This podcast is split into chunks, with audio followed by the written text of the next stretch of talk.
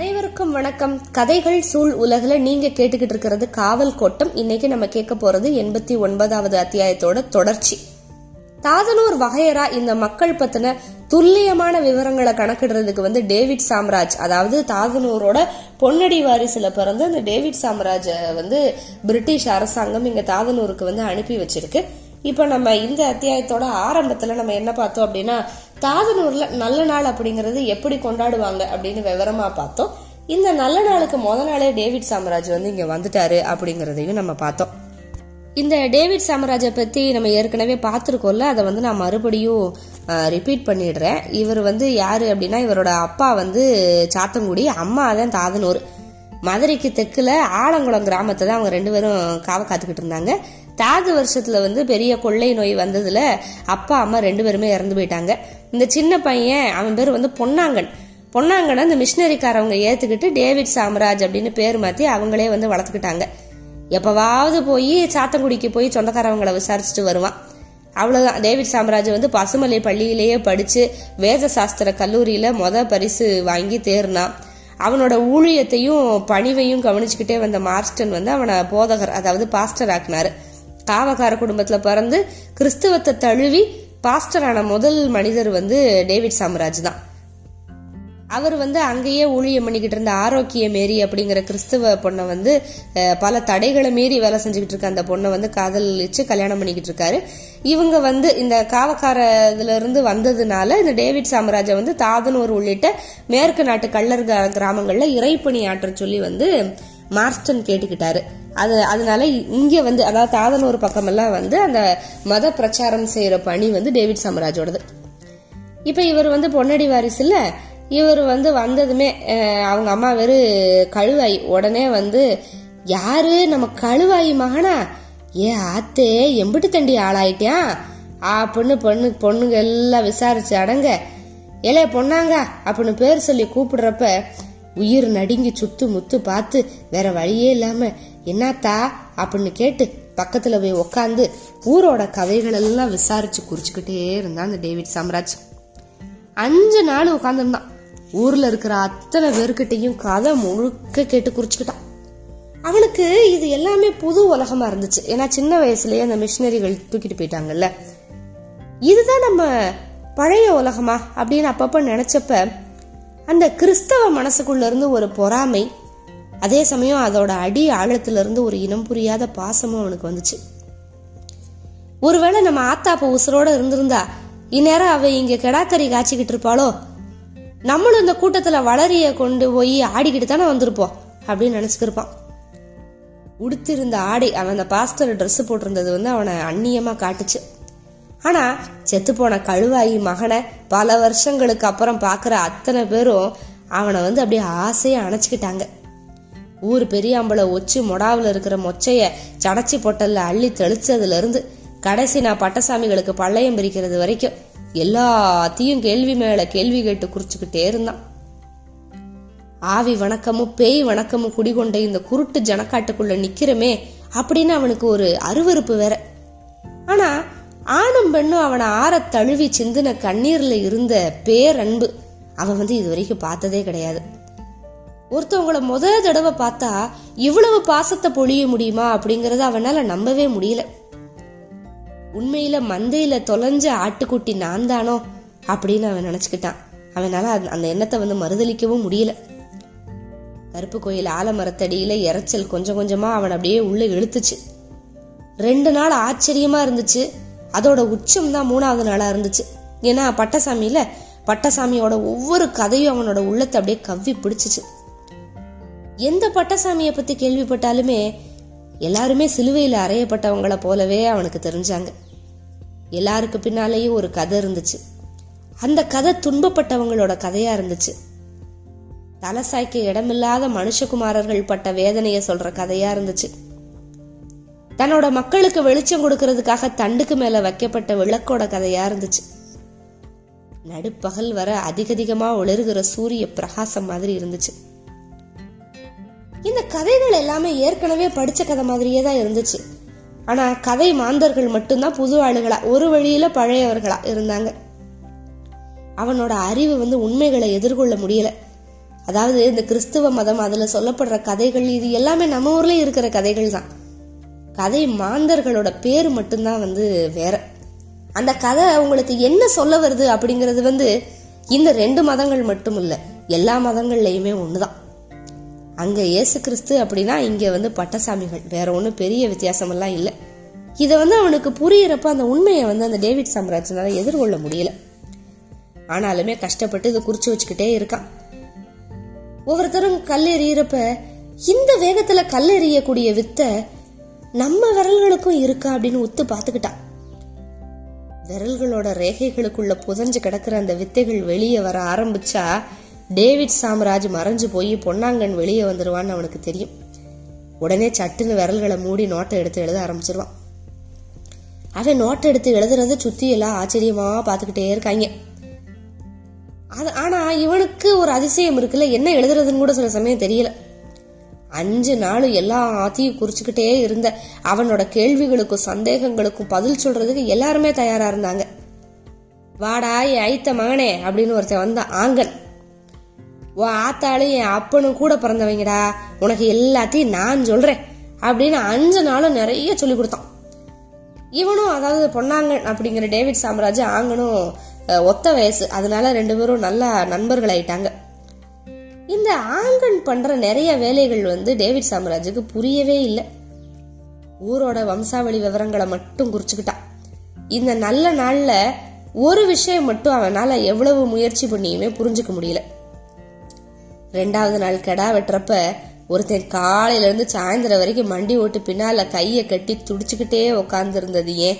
இந்த கேள்விதான் அவன் மனசுக்குள்ள ஓடிக்கிட்டே இருந்துச்சு. இந்த கேள்வியை யார்கிட்ட போய் கேட்டாலும் ஏ அப்பே அந்த கொடுமையை நல்ல நாள்ல ஏன் பே கேக்குற? அப்படின்னு எல்லாம் அழுதுகிட்டே தான் பதில் சொன்னாங்களே தவிர விளக்கம் சொல்லல. இதுக்கு மேல யாருகிட்டையும் அந்த கேள்வியை திரும்ப திரும்ப கேட்க முடியல. அவன் மூக்கணப்பா பொன்னடி வாரிசு சின்ன கடை வீதிய காவ பாக்குறியா? அப்படின்னு மட்டும் ஆங்கன்னு சொன்னேன். அதாவது இந்த துடி துடிச்சு நம்ம சின்னான் மாதிரி உட்கார்ந்து இருந்தவன் பேரு மூக்கன். என்னடா பொன்னடி வாரிசுக்கு ஊர்ல இவ்வளவு பெரிய மரியாதை நகரத்து காவலெல்லாம் எப்படி கிடைச்சிச்சு? அப்படின்னு டேவிட் சாமராஜுக்கு வந்து பல கேள்விகள். ஏன்னா பொதுவாக நம்ம என்ன பண்ணுவோம்? ஆண் வாரிசுக்கு மட்டும்தான் அதை வாரிசுலேயே நம்ம சொல்லுவோம். பொன்னடி வாரிசு வந்து மதிக்க மாட்டோம். சரி இப்போ நல்ல நாளுக்கு சேகரிச்சது போதும். இன்னொருக்கா வந்து நிறைய விஷயங்களை தெரிஞ்சுக்கலாம் அப்படின்னு முடிவு பண்ணிட்டு இந்த டேவிட் சாம்ராஜ் ஒரு வழியா தாதனூர்லேருந்து புறப்பட்டான். நம்ம பையன் ஒருத்த இப்படி இருக்கானே அப்படின்னு சில பேருக்கு ஆச்சரியம். இப்படி ஆயிட்டானே அப்படின்னு சில பேருக்கு கவலை. அப்பப்ப ஊருக்கு வந்துட்டு போப்பா ராசா அப்படின்னு ததும்புன கண்களோட பெண்கள் எல்லாம் விடை கொடுத்து அனுப்புனாங்க. ஆங்கன் வந்து எங்க? பசுமலை வரைக்கும் கூட வந்தான். பசுமலை வரைக்கும் வந்து விட்டுட்டு போனான். இந்த பெரிய புகை மூட்டத்துக்குள்ள புதஞ்சு கிடந்த தன்னோட சின்ன வயசு நினைவுகளை கிளறி விட்டுக்கிட்டே இருந்தாரு டேவிட் சாம்ராஜ். தாதனூருக்கு இருந்த நாள் நல்ல நாளுக்கு போயிட்டு வந்ததுல இருந்து அவருக்கு உள்ள என்னமோ நடந்துகிட்டே இருந்துச்சு. மனசு அமைதியாவே இல்லை. தாதனூரை சேர்ந்த கழுவங்கூட்டத்தோட பணமரத்தா வகையராவோட பொன்னடி வாரிசு நானு அப்படிங்கிற உண்மை அவர் வந்து கண்டுபிடிச்சது அவருக்கு ஒரு பெரிய உலகத்தை திறந்து விட்ட மாதிரி இருந்துச்சு. தன்னோட அம்மா கழுவாயியோட கையை பிடிச்சிக்கிட்டு போய் சடச்சு பொட்டலுக்கு முன்னால நின்று மொச்சையை வாங்கி திங்கிற மாதிரி ஒரு கனவு வந்துகிட்டே இருந்துச்சு. அந்த கனவுக்கு நடுவுல அவலத்தோட பெருங்கரையில ஒரு காலத்துல அனாதையா நின்ன தனக்கு ரொட்டி துண்டுகளை திங்க கொடுத்து அன்போட பேசி கூட்டிட்டு வந்த ரெவரன்ஸோட முகமும் வந்து போச்சு. இரவு முழுக்க வீட்டோட முற்றத்துல நின்று இருட்ட உத்து பார்த்துக்கிட்டே இருந்தாரு.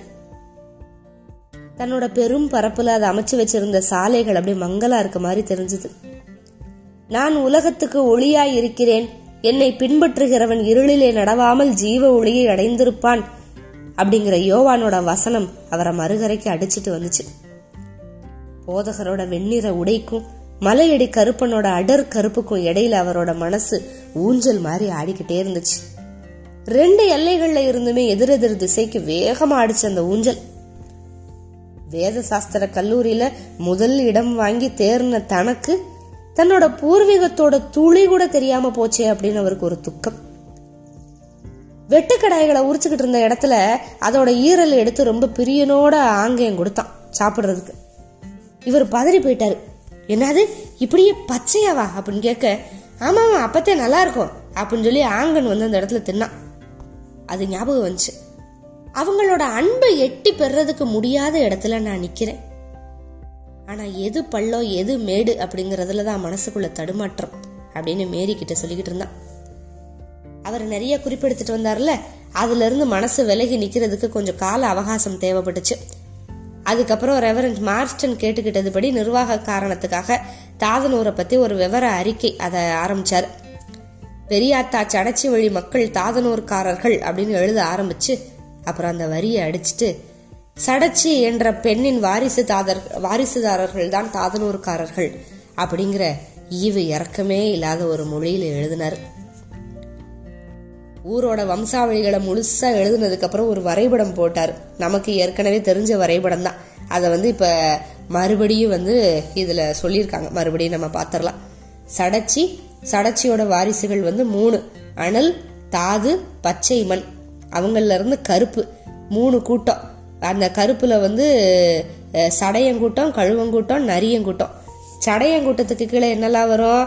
கெடாய வகையரா கொம்பூதி வகையரா குருத வகையரா கூனாண்டி வகையரா மொட்டைக்கடா வகையரா இதெல்லாம் சடையங்கூட்டம் கழுவங்குட்டத்துக்கு கீழே மூக்குப்பெரி வகையரா ஒத்தப்பல்லை வகையரா காவேரி வகையரா மொசக்காதை வகையரா பனமரத்தா வகையரா கோணமுத்தை வகையரா அடுத்து நரியங்கூட்டத்துக்கு கீழே வரிப்புலி வகையரா கட்டக்கைய வகையரா வல்ல வகையரா ஊரெறிஞ்சா வகையரா கொடிக்கா வகையரா இதுல இந்த ஒவ்வொரு கூட்டமும் எட்டுல இருந்து பத்து தலைமுறை வாரிசுகள் வச்சிருக்கு. யார் யார் எந்த கூட்டம் எந்த வகையரா எத்தனாவது வாரிசுன்னு தெளிவாக ஊரில் இருக்கிற எல்லா பேருக்கும் தெரியுது. இந்த பரம்பரை வரைபடம் வந்து அத்தனை பேருக்குமே துல்லியமாக தெரியுது. ஊரோட நல்ல நல்ல ஒவ்வொரு கூட்டமுமே இந்த வேலையை செய்யுது. சடையங்கூட்டத்தை சேர்ந்த பெரிய கிழவி தான் புது மொடாவில் வந்து மொச்சை வைக்கணும் கழுவங்கூட்டம் தான் பெட்டி தூக்கணும். நரியங்கூட்டம் தான் ஊர் கடாய வெட்டணும். பழைய ஊரை சேர்ந்த வண்ணா கொயவே நாவிதம் குறவேன் தான் கோவில் பணிகளில் ஈடுபடணும். ஊர் பெரியாம்பளை அப்படின்னு எப்பவுமே ஒருத்தர் இருப்பாரு. அவரை தேர்வு செய்யறதுக்கு வம்சாவளி முறையெல்லாம் எதுவுமே கிடையாது. வயசு அனுபவம் அதை வச்சுதான். இது எல்லாத்தையும் இந்த டேவிட் சாம்ராஜ் எழுதி இதுக்கு மேல இருக்கிற விவரங்களை என்னால தெரிஞ்சுக்க முடியல அப்படின்னு எழுதிட்டாரு. தாதனூருக்கு இந்தந்த ஊரோட சம்பந்தம் இருக்கு அப்படிங்கிற பட்டியல் ஒன்னையும் இதோட இணைச்சாரு. நரியங்கூட்டம் கொடிக்கா வகைராவுக்கு மட்டும் நகர்காவல் இல்ல. கொடிக்காப்பட்டி கிராமத்தை காவ காத்துக்கிட்டு இருக்காங்க. நகர்காவல் இல்லாத ஒரே வகையரா இவங்க மட்டும்தான். அதே மாதிரி சடையங்கூட்டம் கூனாண்டி வகையராவை சேர்ந்த பொன்னடி வாரிசான மூக்கனுக்கு வந்து ஊருக்கடாயோட தலையை கொடுத்து மரியாதை பண்றாங்க. அது மட்டும் இல்ல அவனுக்கு வந்து நகர்காவலையும் கொடுக்கறாங்க. இந்த ஒரு பொன்னடி வாரிசுக்கு மட்டும்தான் நகர்காவல் உரிமையை கொடுத்துருக்காங்க. இதுக்கான காரணத்தை வந்து தெரிஞ்சுக்க முடியல. அதை தெரிஞ்சுக்கிட்டதுக்கு அப்புறம் அறிக்கை தயார் பண்ணலான்னு இருந்தேன் அந்த விவரத்துக்காக தாமதப்படுத்த வேண்டாம் அப்படின்னு ரெவரண்ட் மாஸ்டன் சொன்னதுனால இந்த அறிக்கையை உடனே தயார் பண்றேன். அதுக்கான காரணம் எனக்கு தெரிய வர்றப்ப அதை உங்களுக்கு வந்து சொல்றேன். மறுநாளே வந்து ரெவரண்ட் மாஸ்டன் வந்து டேவிட் சாம்ராஜை கூட்டிட்டு போய் கலெக்டர் பெனிங்டனை பார்த்து அறிக்கையை கொடுத்தாரு. கலெக்டருக்கு நம்பவே முடியல. இத்தனை வருஷமா துல்லியமா அந்த வகைராவை பத்தி தெரிஞ்சுக்கணும்னு முயற்சி பண்றாங்க ஆனா முடியலையில.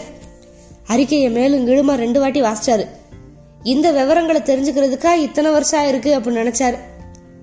செம்பூர் மாதிரியே ஆயிருமோ அப்படின்னு மனசுக்கு ஓரமா அவருக்கு இருந்த ஒரு பயம் வந்து போயிருச்சு இப்ப. எவ்வளவோ முயற்சி பண்ணியும் தெரிஞ்சுக்க முடியாத ஒன்ன ஒரு சின்ன கவர்ல ஓட்டு கொடுத்துட்டு முன்னால உட்காந்துருந்த டேவிட் சாம்ராஜை வந்து கலெக்டர் மீண்டும் மீண்டும் பாராட்டிக்கிட்டே இருந்தாரு. மிஷினரிகளோட பணிகளை அப்படியே வானலாவ புகழ்ந்தாரு. இந்த குறிப்புக்கு எதுக்கு கலெக்டர் நம்மளை இவ்வளவு பாராட்டுறாரு அப்படின்னு டேவிட் சாம்ராஜுக்கு புரியவே இல்லை. ஆனால் அந்த குறிப்புகளோட முக்கியத்துவம் வந்து மார்ஸ்டனுக்கு நல்லாவே புரிஞ்சிருந்தது. அவருக்கு கலெக்டர் கிட்ட பேசுறதுக்கு நிறைய விஷயம் இருந்துச்சு. டேவிட் சாம்ராஜை கூப்பிட்டு அறைக்கு வெளியில இருக்க சொல்லிட்டு ரொம்ப நேரம் கழிச்சு தான் அவர் பேசிட்டு வெளியில வந்தார். இப்போ இது வந்து என்ன அப்படின்னா பிரமலை கள்ளர்களை பத்தி சேகரிச்சு தொகுக்கப்பட்ட ஒரு குறிப்பு. இந்த குறிப்பு எதுக்கெல்லாம் ஆதாரமா இருக்கு? இந்த குறிப்பை வச்சுக்கிட்டு ஆங்கிலேய அரசு என்னெல்லாம் பண்ண போகுது? இதனால இந்த சமூக மக்களுக்கு வந்து என்னெல்லாம் ஆபத்து வந்துச்சு? இது எல்லாத்தையும் நம்ம வர்ற அத்தியாயங்கள்ல பார்க்கலாம். காத்துக்கிட்டே இருங்க. மிக்க நன்றி. வணக்கம்.